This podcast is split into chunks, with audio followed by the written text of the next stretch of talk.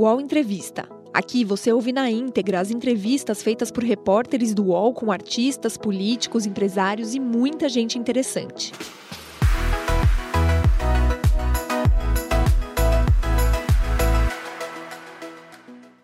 Bom dia, 10 horas, 4 minutos. Seja muito bem-vinda, seja bem-vindo ao nosso programa. Esse aqui é o UOL Entrevista, nosso programa de conversas, de entrevistas com personalidades do nosso país. E a gente que vem tentando entender o que, que foi esse 8 de janeiro. E hoje a gente convida uma historiadora a conversar conosco. Lilia Schwartz é historiadora, antropóloga, professora do Departamento de Antropologia da Universidade de São Paulo e também em Princeton, nos Estados Unidos. É autora de O Sequestro da Independência, uma história da construção do mito do 7 de setembro, além de outras obras como O Espetáculo das Raças, As Barbas do Imperador, inclusive que lhe rendeu o prêmio Jabuti. Lilia também foi curadora de uma série de exposições, entre elas o Brasil Futuro, as formas da democracia, que foi aberta no dia 1 de janeiro para marcar a posse do presidente Luiz Inácio Lula da Silva. Atualmente é curadora adjunta do MASP. No All Entrevista de hoje, ela repercute os atos antidemocráticos do último domingo e fala sobre a juventude da democracia brasileira. Olá, Lília. Prazer ter você conosco mais uma vez aqui no nosso UOL Entrevista. Bom dia. Bom dia a vocês. Eu feliz aqui com a boa companhia. Nossas companhias de hoje, Carla Araújo, lá de Brasília, colunista aqui do UOL, repórter. Olá, Carla, bom dia.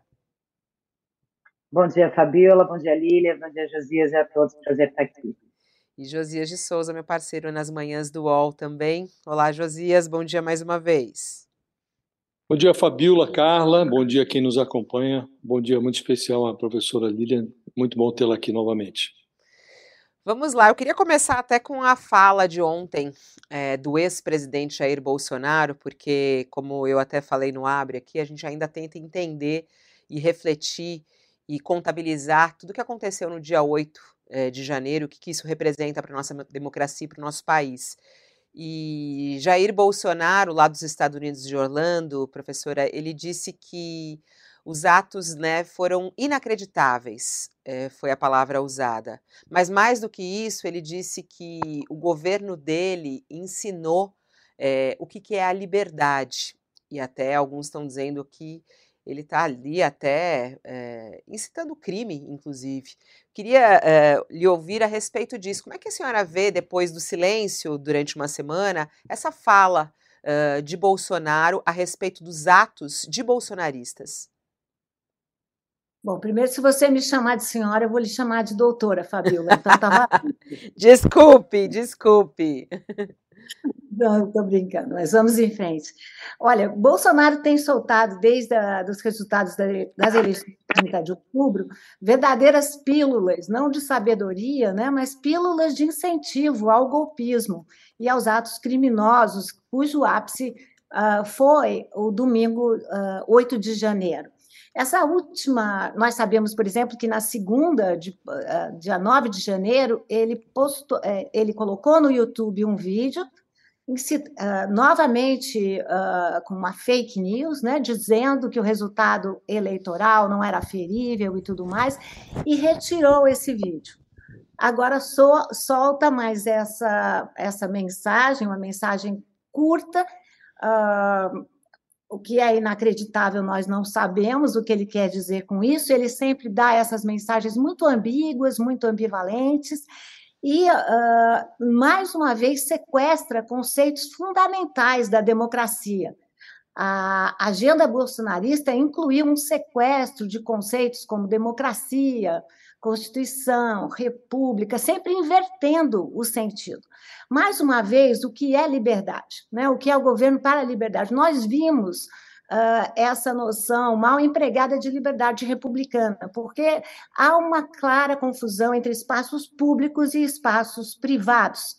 Uh, os bolsonaristas, uh, em geral, se referem ao Estado como se fosse casa própria, ou seja, como se eles pagassem o, o, o imposto e, com isso, tivessem direito a tudo, e que a sua vontade seria um ato de liberdade. Ora, nós sabemos que democracia não é isso. Democracia é um pacto. E essa cidadania é uma franquia da democracia. Ou seja, o cidadão se sente representado por aqueles em quem votou, em quem elegeu. Claro que mantém a vigilância, claro que precisamos manter uma posição democrática, se for o caso. Mas cidadania não é isso, não é posse, não é propriedade. Né?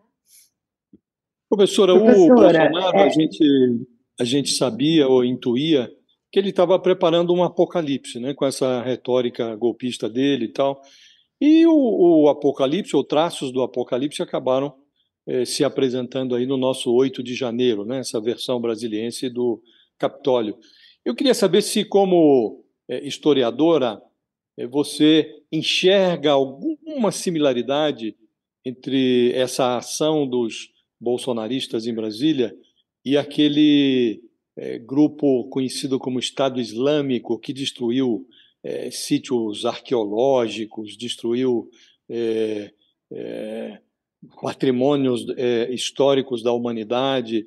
É, por analogia, os bolsonaristas também, além de destruir os prédios, de destruir pilares da democracia, destruíram ali obras de arte, né, peças que têm um, um valor é, não só monetário, mas um valor imaterial muito grande. Né? Há alguma similaridade?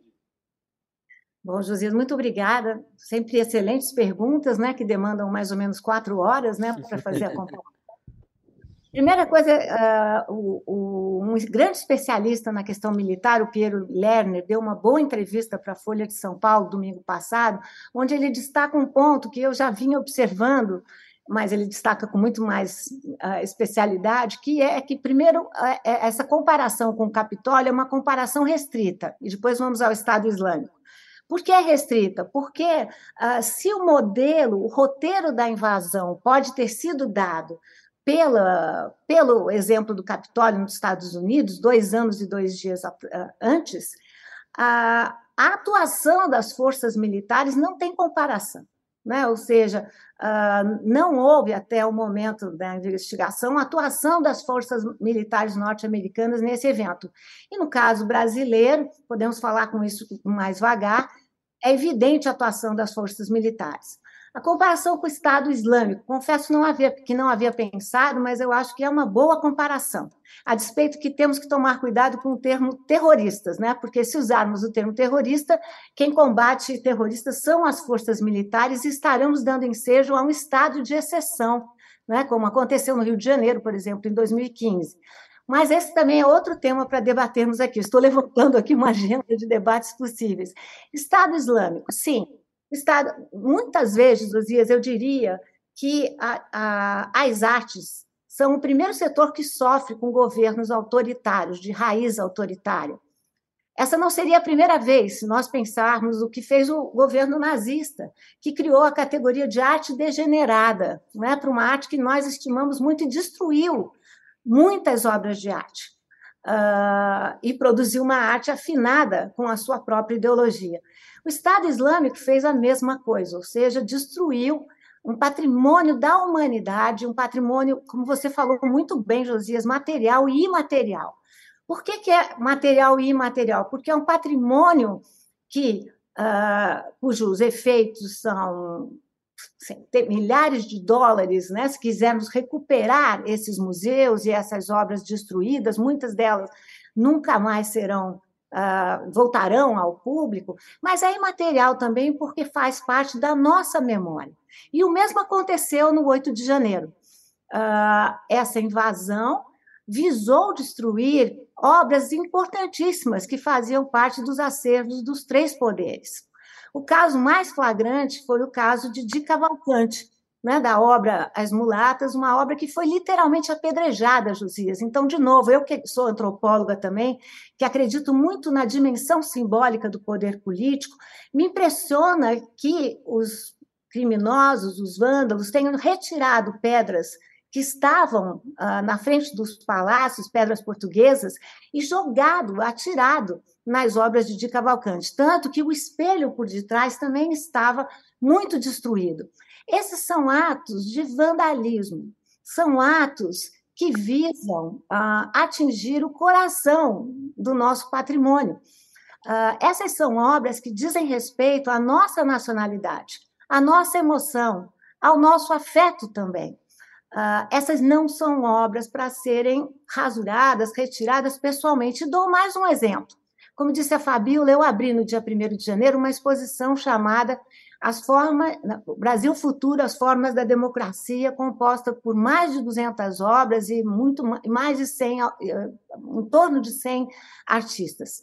Pois bem, no dia fatídico, no dia 8 de janeiro, não sei se você soube, mas um pouco antes, em torno da uma hora, entraram quatro grupos bolsonaristas, cada um com cinco pessoas, e começaram a tocar nas obras. E quando eles foram, uh, quando eles foram, foi chamada a atenção, eles reagiram dizendo: eu pago imposto, eu posso tocar nessas obras. Que concepção é essa de patrimônio público? E que mistura entre esferas públicas e, e, e privadas essas pessoas carregam consigo? E que noção de pátria é essa? Como dizia Lima Barreto, isso não é patriotismo, isso é patriotada. Patriotada é quando uma série de gestos vazios falam em nome da nação. Gestos que têm muito de performance, mas não tem nada de realidade. Como dizia Sérgio Buarque de Holanda, muito lastro para pouca vela. Professora, é, o, o ex-presidente Jair Bolsonaro foi incluído aí no, no, inquérito que apura esses atos antidemocráticos. Né? Eu queria saber, na sua avaliação, é, se de que forma a senhora acredita que ele deve ser punido, se uma punição a Bolsonaro teria reflexos nessa massa que acabou incentivada por ele a cometer esses atos é, lamentáveis que a gente viu dia 8. A senhora acha que é importante que haja é, uma punição rigorosa ao, ao ex-presidente Jair Bolsonaro e também aí já estendendo a esses envolvidos, a senhora falou desse valor é, praticamente né, aí de, de, de danos, como é que a gente pode imaginar que haja um ressarcimento justo aí para o Estado brasileiro, né, para a nossa história. Bom, Carla, muito obrigada. Uh, eu penso que uh, já, já, já está em curso, né? mas é preciso que exista uma apuração judicial rigorosa, uh, tanto daqueles que participaram em loco, como daqueles que financiaram os atos, como das autoridades que foram coniventes, omissas, o termo que você quiser usar, diante do 8 de janeiro. Também eu penso que é preciso avaliar o patrimônio que foi destruído e cobrar ressarcimento das pessoas que, que atuaram nesse sentido. Então, sim, eu acho que uma das medidas será avaliar e cobrar. As pessoas precisam pagar pelo que destruíram. A figura de Bolsonaro. Essa também é uma questão tão ambivalente como as mensagens que uh, Bolsonaro tem dado. Bolsonaro foi construído, eu diria, Carla, você, eu sei que é uma grande especialista e posso, pode me corrigir, desde 2014, quando o Bolsonaro vai, logo no começo da gestão de Dilma Rousseff, vai à Academia Militar de Agulhas Negras, ele vai sendo construído como essa espécie de bomba-relógio das forças militares, né? Ou seja, nós costumamos vincular o bolsonarismo radical à figura de Jair Bolsonaro, quando, na verdade, para mim, não interessa pensar nas pessoas, até porque, na lógica militar, pessoas não são pessoas, elas fazem parte da corporação militar, né? são paisanos. Então, me, me parece que desde então, e a gente, nós poderíamos falar de muitos outros eventos, há um projeto né, de militarização do Estado, tendo à frente uma figura radical como Jair Bolsonaro. Ele precisa ser culpabilizado? Precisa ser culpabilizado. Então, todos aqueles motes, Carla, do sem anistia, eu compactuo com eles. O Brasil já fez muita anistia. Mas se nós anistiarmos, não anistiarmos apenas os envolvidos e Jair Bolsonaro, e ressalto, já teremos feito muito, nós teremos feito uma ação pela metade. Como a Comissão Nacional da Verdade, que foi criada em 2011, uh, ah, implementada em 2012 pela, por Dilma Rousseff, que virou uma boca sem dentes, né? porque a comissão uh, chamou a atenção dos crimes praticados por 377 pessoas, indicou que elas deveriam ser punidas, mas não foram.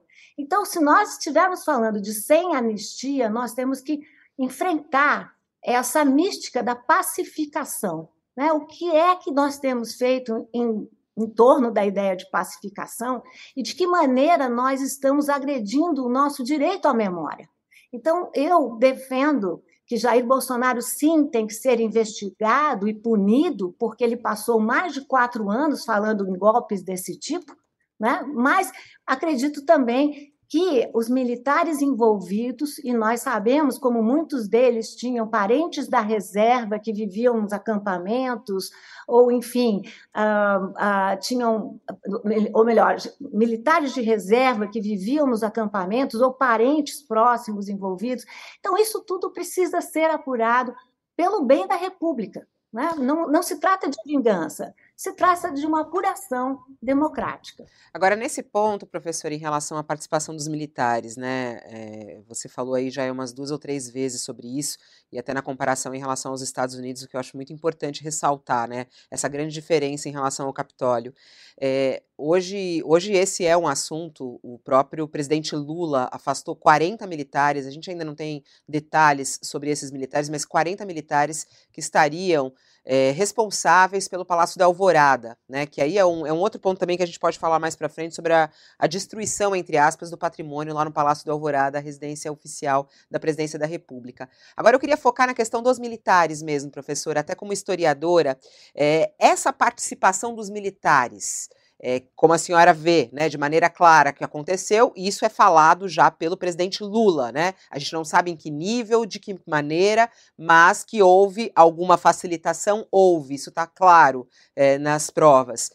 Qual é o peso disso na nossa história? Né? A gente olhando em outros momentos, quer dizer, isso realmente foi uma tentativa de golpe com participação dos militares? Queriam voltar ao poder? Como é que, como historiadora, a senhora analisa essa participação dos militares? Bom, ah, em primeiro lugar, como você já, já chamou a atenção, Fabiola, Lula já demonstrou grande desconfiança com relação ao núcleo duro do GSI, né, do Gabinete de Segurança Institucional.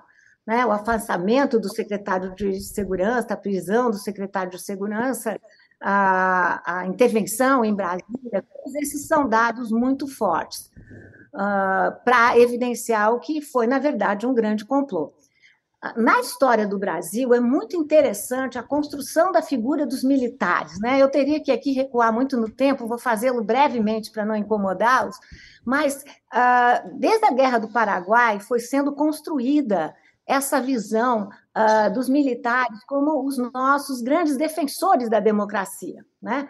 Uh, o que não são. Toda vez que os militares entraram no governo, a democracia esteve em risco.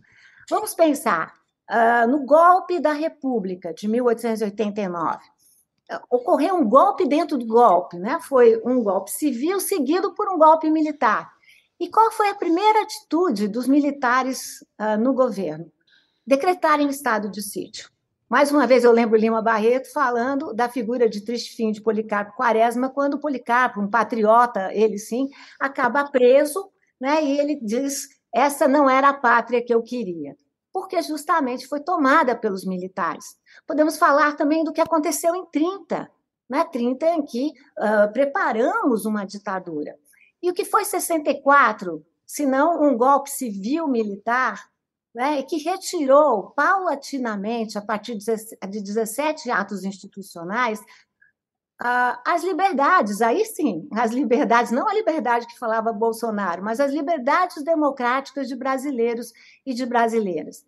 E essa, e eu diria a você, Fabíola, pelo menos essa é a minha interpretação, que como nós tivemos uma Comissão Nacional da Verdade, como eu dizia para a Carla, que não pôde julgar, né, que não pôde de fato punir, uh, nós mantivemos uh, esses militares no seio do Estado. O governo Jair Bolsonaro foi preparando lentamente esse retorno dos militares, né? São mais de 12 mil militares empregados, uh, também em postos civis, né? Pelo governo Jair Bolsonaro. Uh, o governo Jair Bolsonaro também, uh, desde Temer, na verdade, né? O Temer cria uma força-tarefa de inteligência em que ele submete vários, várias instituições aos militares. Então, eu diria que isso foi uma construção lenta e gradual. Por exemplo, a intervenção em 2018 do general Braga Neto foi considerada também uma espécie de laboratório no que se refere às intervenções. os militares estão, estiveram de volta no governo Jair Bolsonaro.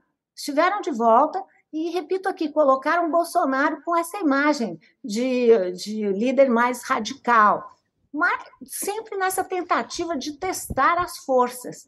O que, que foi o 8 de janeiro? Em primeiro lugar, foi uma tentativa de criar uma grande confusão, e eu já dizia isso ao Josias, com menos cuidado, mas uma avaliação de que se esses fossem considerados atos terroristas, seria necessária a intervenção militar. Né? Ou seja, é sempre esse modelo que leis de exceção são promulgadas por governos mais à esquerda. E aí conferem aos militares um poder de atuação muito grande. O que eu diria? É a mesma questão que eu falei para a Carla.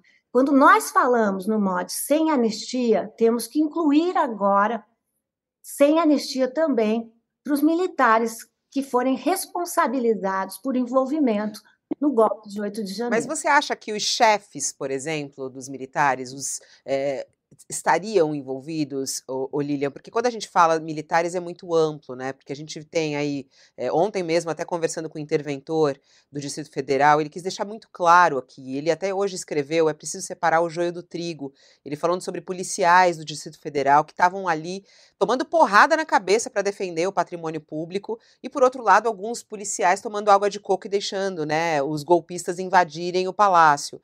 É, e aí acho que a gente também tem que ter o mesmo cuidado, às vezes, com os militares. É, quer dizer, é, poderíamos ter sofrido um golpe se né, o, o, a liderança do, das Forças Armadas estivessem envolvidas nisso.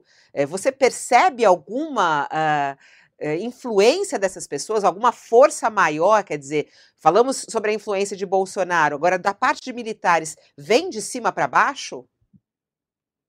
Olha, eu seria irresponsável se eu me adiantasse a apuração que está sendo feita em Brasília. Ah, você também tem razão que quando, em 7 de setembro de 2021, ah, Jair Bolsonaro anunciou o golpe, vocês devem lembrar, ele disse isso com todas as letras, não houve adesão das forças militares. Em vários momentos em que Jair Bolsonaro ameaçou a República, a Constituição, o que fosse, não se viu essa adesão. Mas os dados agora são também muito contundentes. Se sabe, por exemplo, que o general uh, Vilas Boas passou de carro pelo acampamento de Brasília. Isso quer dizer que ele é culpado? Não quer dizer. Isso quer dizer que é preciso que seja apurada essa situação? É preciso que seja apurada essa situação. Como é que podemos entender a ABIN, né? Ou seja, qual é a influência da ABIN? Como é que podemos entender a chegada de mais de mil ônibus, né? E sem que isso fosse reportado corretamente aos responsáveis pelo, ah, enfim, aos políticos do governo Luiz Inácio Lula da Silva. Fabíola, tudo isso está sendo apurado. O que é bom é que estamos numa democracia, e numa democracia é preciso apurar esses fatos com muito cuidado. Mas é preciso mais, apurar e tomar consequências em relação a essa apuração. Nós estamos nesse momento. Olha, é, Lília, mesmo com todos os problemas, o brasileiro tinha a sensação de que caminhava para frente desde a redemocratização de 85, desde a Constituição de 88. Houve muito tropeço, mas até os tropeções podem impulsionar as pessoas para frente. De repente, nos quatro anos de Bolsonaro, o país foi assaltado pela sensação de ter andado para trás. Né? A gente recuou em 100% dos setores. É a política de volta aos quartéis, o desapreço por vacina, é, o desprezo ao meio ambiente, tudo. Recuamos na educação, qualquer área que você analise, o Brasil andou para trás. Esse arcaísmo, que não pode ser confundido com conservadorismo, ele quase foi reeleito. Por muito pouco ele não foi reeleito. O Lula prevaleceu com 2 milhões e 100 mil votos. Como explicar, do ponto de vista da historiografia, é, que o Brasil tenha recuado tanto e que esse recuo tenha suporte na sociedade ou num pedaço da sociedade. Por que é que o brasileiro ou um pedaço dos brasileiros enxergam é, virtude no retrocesso? Bom, a, a primeira coisa que eu gostaria de conversar contigo, pensar contigo, é esse, essa eleição de Lula por muito pouco. Eu vou inverter a sua, a sua excelente questão. É possível dizer que Jair Bolsonaro foi o primeiro presidente a não se reeleger na nova República. Isso porque nós sabemos quais são as vantagens e quais são as profundas desvantagens né, da, dessa medida que permite aqui um presidente exerça dois mandatos. Né? Eu, particularmente, sou contra, porque o que acontece? o presidente em exercício, ou a presidente, sangra o Estado, uh, de maneira a conseguir a sua reeleição. Então, a primeira coisa que eu queria destacar é que, sim, a vitória foi muito apertada. Mas, por outro lado, agora temos noção de que nunca o Estado foi tão assaltado né, para com vistas a uma reeleição do que em 2018. E setores fundamentais, como você já tão bem destacou, como a saúde e a educação, foram os setores que mais sofreram. Né? E o resultado é são agora é um Estado falido. Então, se Bolsonaro não tivesse sangrado tanto o Estado, essa diferença seria assim pequena? Essa é a primeira questão. Mas mesmo assim, a sua pergunta continua em pé. Eu escrevi um livro chamado uh, Sobre o Autoritarismo Brasileiro e o publiquei no início de 2019. Você deve lembrar, em maio de 2019. Nesse livro, que na época alguns consideraram muito negativo, né? ou seja, nossa, que visão mais negativa, eu dizia lá, partia de dois supostos. O primeiro é que nosso presente está lotado de passado, então que carregamos, Josias, estruturas autoritárias, o legado da escravidão é muito pesado. O legado, o legado de termos sido uma colônia de exploração com grandes propriedades está aí, não é? A violência legada de um sistema como a escravidão. Nem tudo o passado explica, mas explica muito. E o segundo suposto tem a ver com a sua questão. Eu dizia lá que nós sempre fomos autoritários. Sempre existiu, Josias, um setor da sociedade brasileira muito retrógrado. E eu compartilho do seu cuidado. Eu não vejo problema nenhum em políticos conservadores. Ao contrário, eu sempre defendo que a democracia funciona melhor na diferença. O meu problema é com políticos e com pensadores e uh, a população uh, que não é conservadora, é arcaica, é nostálgica, fala de um passado que nunca existiu. E mais, a boa parte dos, boa parte dos brasileiros são exclusivistas, ou seja, imaginam um país apenas a sua imagem e projeção. Então, o que aconteceu no governo Jair Bolsonaro foi um farol muito grande para nós que acreditamos que democracia é assim, enfim, deitados eternamente em berço esplêndido da democracia. Democracia não é assim, José. Democracia é processo incompleto, inconcluso. E como eu digo lá no texto da exposição, que está aberta no Museu Nacional da República em Brasília, essa é a beleza e o desafio da democracia. É a beleza, porque democracia é um regime que tem que se abrir para novos direitos. É o desafio de como é que nós lidamos com essa nova cartela de, de, de agendas, de, de, de demandas da sociedade civil. E nós provamos isso quando nós achávamos que a, redemocratização era o final do túnel. Temos aí um governo Jair Bolsonaro que foi um governo de foi um backlash, um backlash, né? Foi uma grande, um governo que uh, retirou aquilo que havia sido construído, como você chamou a atenção, na educação, na saúde, no meio ambiente. Mas o importante é isso, ele não estava só. Talvez ele era o personagem mais carismático e mais estriônico dessa orquestração. Mas essa orquestração só durou quatro anos e só fez com que Jair Bolsonaro fosse tão perigoso a reeleição de Luiz Inácio Lula da Silva, porque existe todo um setor da sociedade brasileira que apoia esse tipo de medidas. Todo um setor muito nostálgico. Há muito supremacismo branco no Brasil. Há muitas pessoas que defendem que os seus direitos foram roubados pelos novos, uh, novos protagonistas da República, que nunca foram novos, mulheres, pessoas negras, pessoas da comunidade LGBTQIA, pessoas que defendem que a, a sua república era o projeto colonial do passado, com concentração de poderes, concentração de mandos, subordinação da maior parte da população. Então, é com essa população que o governo Luiz Inácio Lula da Silva vai ter que lidar. Não é à toa que no, no discurso da República ele falou da seguinte, disse a seguinte frase: eu tenho que governar para um, um Brasil só. Parecia premonitório, né? Porque vai ser difícil governar para esse, enfim, um Brasil só. Professora, a senhora colocou aí essas características, né, é, de, de, um pouco desse perfil desses bolsonaristas que eles trazem do passado, mas é, tem alguns, alguns pesquisadores que falam, porque, por exemplo, a gente falar de fake news, né, uma camada dessa, dessas pessoas, de uma forma muito importante, acredita em coisas assim absurdas. Por exemplo, a posse era uma encenação da mídia, aquilo não estava acontecendo, o Alexandre de Moraes foi preso, as pessoas comemorando, enfim, vivem né, destoadas de fatos da realidade. É, há especialistas que falam numa dissonância cognitiva coletiva.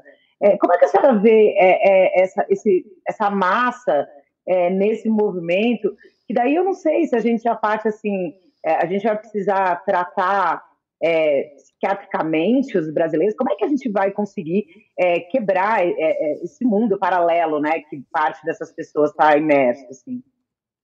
Bom, eu, eu acredito que nós estamos falando, né, Carla, de um movimento que é internacional, né, que são é, que, que toma forma mais clara em 2016 com a grande recessão econômica mundial e que, ah, ah, quando aparecem no cenário internacional esses líderes populistas de extrema direita. Né? De novo, não estamos falando de líderes conservadores, estamos falando de líderes que, usando um linguajar democrático, atacam a democracia e os seus valores o tempo todo.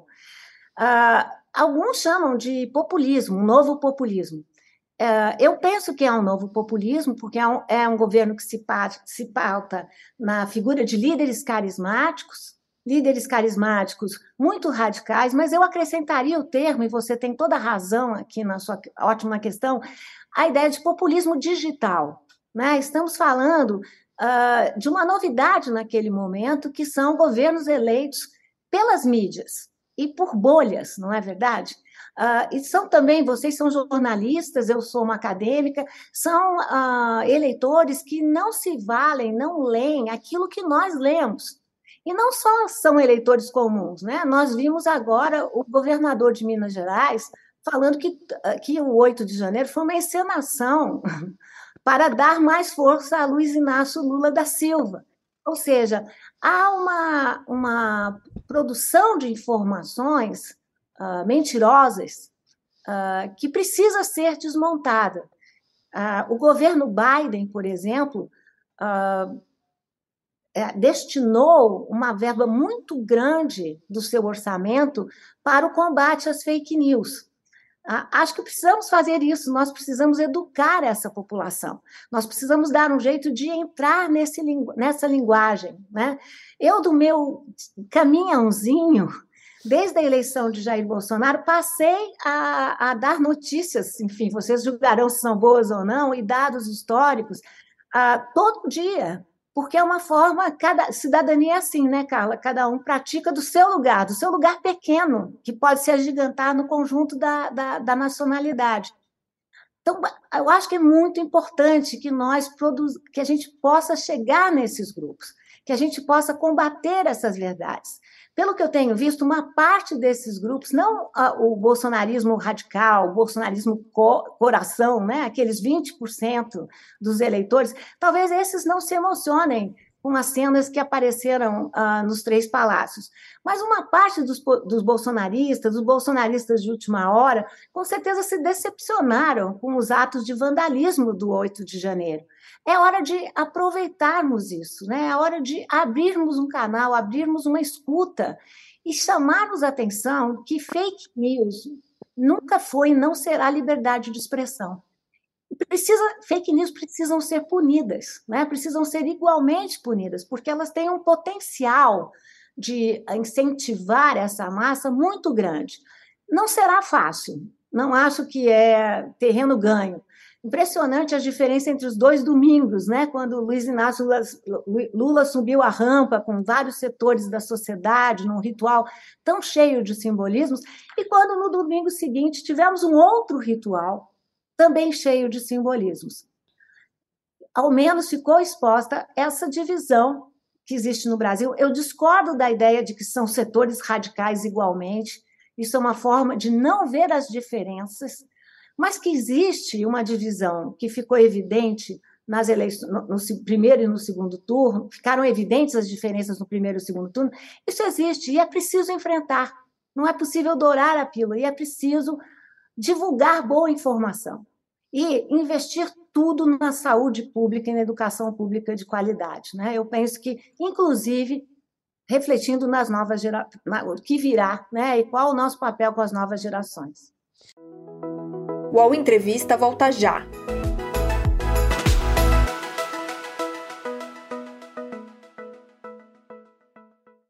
Oi, eu sou o Edgar Piccoli e trago boas notícias. Isso, Trago Boas Notícias é um podcast original Spotify produzido pelo UOL para você se informar e relaxar. As histórias que eu conto aqui são de Ecoa, a plataforma do UOL por um mundo melhor. De segunda a sexta-feira, às seis da tarde, tem um novo episódio grátis no Spotify e no UOL. Dá também para baixar e ouvir offline, quando você quiser. Ô, Lília, eh, eu fui muito curioso no dia 8, né? Logo na sequência, a gente ouvia a democracia sai mais forte, a democracia sai abalada né, dos dois lados. Não, isso mostrou uh, como uh, as nossas instituições estão fortalecidas. Não, isso mostrou a fragilidade das nossas instituições. O que, que você acha, hein? A nossa democracia sai mais forte ou mais fraca desse episódio? Olha, é muito interessante como as pessoas sempre querem uma resposta única, não é? Ou seja, Vamos todos por lá ou vamos todos por aqui? Isso a gente quer manchete, ou... né, Lília? Que a gente quer manchete, né? E é por isso que historiadores e historiadores são muito criteriosos com a história do presente, porque a gente prefere um processo que se encerra, né, Fabiola? É. Porque com o processo que se encerra, você tem uma visão de longo prazo, de longo curso, né? Eu acho é, incrível, eu também fiquei anotando isso, nunca se falou tanto em democracia, né?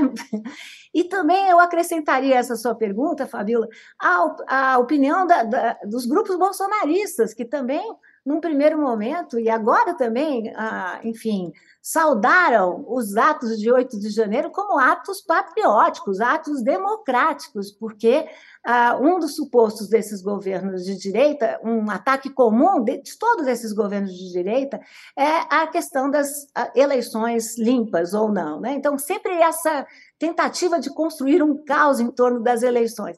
Então, para essas pessoas que acreditavam, porque liam outras, tinham outras informações, como chamou a atenção a Carla, o golpe foi um golpe legítimo, porque restituiu, né, as, a, restituiu a verdade do Brasil.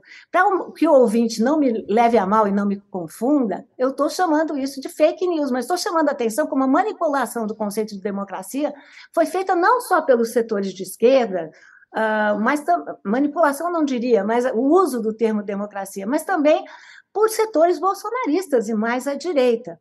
Eu penso que aconteceram as duas coisas, Fabiola, passada uma semana e uh, dois dias né, do ato do 8 de janeiro.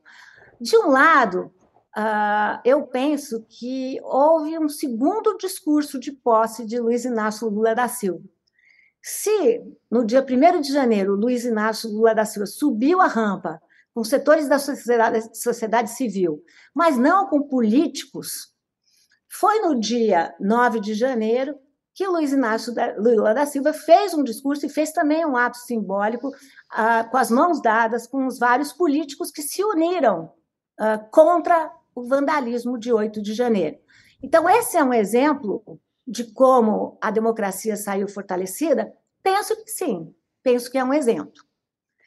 Agora, é possível dizer, como você chamou a atenção, que a, a democracia saiu fragilizada do 8 de janeiro?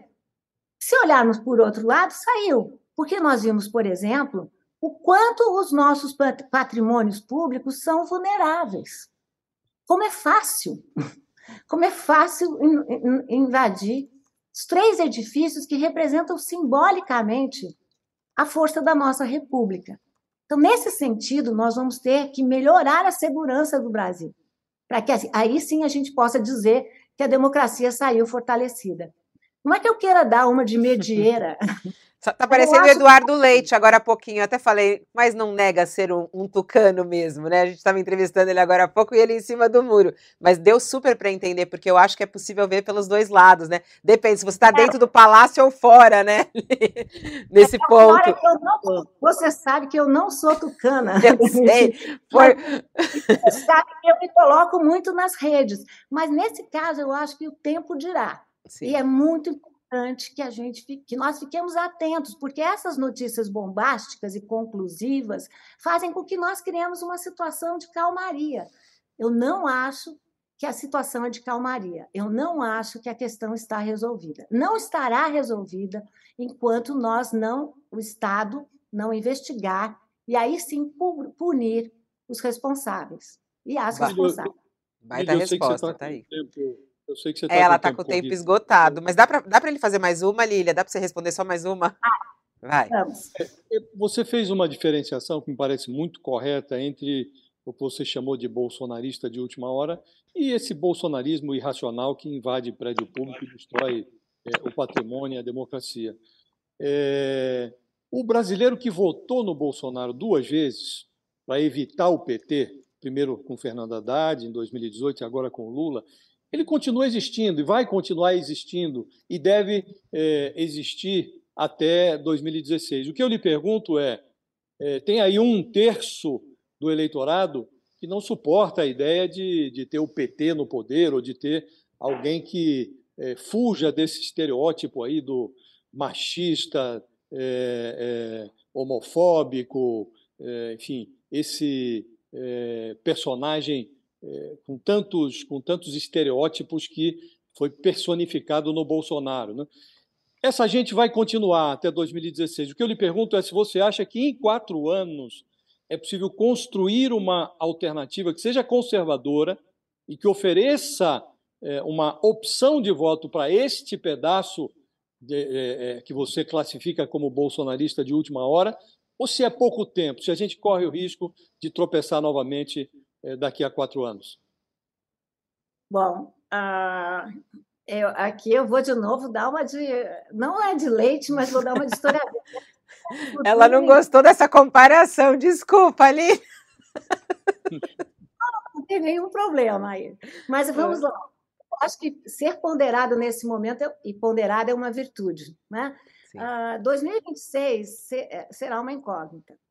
Conseguiremos construir uma outra direita, como eu chamei a atenção, uma direita mais responsável, uma direita mais constitucional, eu acredito que uh, não o bolsonarismo de raiz, aquele que, como disse a Carla, só, lê, só se informa por fake news, só pensa dessa maneira, mas se nós pensarmos que existe uma parte do eleitorado de Bolsonaro que quer outras alternativas, né, uma mais liberal, uma alternativa, é preciso que, uh, que uh, essa outra alternativa seja construída e que essa outra alternativa se distingua desse bolsonarismo radical e de raiz. Há quem diga que esse termo bolsonarismo radical não existe. Eu acho que existe sim, porque se nós não queremos ser caricaturados, né, é, possível, é preciso que a gente também não caricature. Né? Eu não acho que todos os eleitores de Jair Bolsonaro invadiriam os três palácios do poder do, do poder e, e destruiriam dessa maneira, defecariam no palácio, apedrejariam, sem qualquer motivo, não havia qualquer ameaça naquelas obras. Não me parece que todos os grupos bolsonaristas se reconheçam nessa atitude. Muitos já se manifestaram contra. Muitos líderes de igrejas evangélicas se manifestaram contra, menos Silas Malafaia. Né? Mas, enfim, há o núcleo duro, esse núcleo que é muito misógino, muito supremacista, é um núcleo muito obscurantista, que é contra a vacina, que soltou fake news criminosas contra a vacina da Covid, e há outros, outros grupos que vão precisar se reinventar. Acho que também a esquerda terá que se fortalecer e se reinventar, terá que encontrar uma nova cartela de representantes. Né? Nós sabemos que grandes líderes brasileiros, como Fernando Henrique Cardoso, Luiz Inácio Lula da Silva, não fizeram os seus, os seus aqueles que vão representá-lo mais à frente. Vamos precisar construir novos líderes. O que acontecerá em quatro anos, não sabemos. Mas talvez esse início esse início com um domingo tão aberto uma nova, né? Luiz Inácio Lula abriu a sua a sua gestão falando dos diferentes setores, dos diferentes agentes, né? Abrindo para a questão racial negra, que é uma questão fundamental, a questão indígena, a questão LGBTQIA+, foi seguida por um outro domingo que mostrou que isso não era um consenso, que esse consenso precisa ser construído. Lula vai ter que criar a sua condição de governabilidade e, sem dúvida nenhuma, vai ter que ampliar a sua, a sua gestão para fazer sentido para esses outros setores. E o bolsonarismo vai ter que construir, se não o bolsonarismo, mas, enfim, a direita brasileira vai ter que se reconstruir, porque o que aconteceu é que um modelo, por exemplo, falávamos do PSDB, um modelo mais liberal, né, e mas que muito constitucional, o modelo do PSDB foi dissolvido por essa direita radical, né? É de se esperar uh, um novo recomeço. Toda toda nova gestão é um começo, né? Como diz o, o intelectual Edward Said, esses são beginnings, né? E eu acredito muito nos beginnings, porque são momentos de rever o passado, de olhar muito para o presente, nunca olhamos tanto para o nosso presente, e assim projetar para o futuro. Nós precisamos muito desse projeto de futuro se nós quisermos, de fato, falar numa democracia e numa república brasileira. Ó, a gente estava usando o termo aqui, é, se a democracia sai fortalecida ou se ela sai enfraquecida. É, o STF acaba de lançar, Lília, só, só dar essa notícia aqui, acaba de lançar uma campanha democracia inabalada, que foi o termo que eles escolheram. Estão lançando uma campanha. Então, o escolhido é democracia inabalada. É assim que eles definem. Você concorda? Democracia inabalada? Olha, eu penso que a democracia, desde os gregos, era sempre abalada, porque era sempre incompleta. Na Grécia Antiga, quem não votava?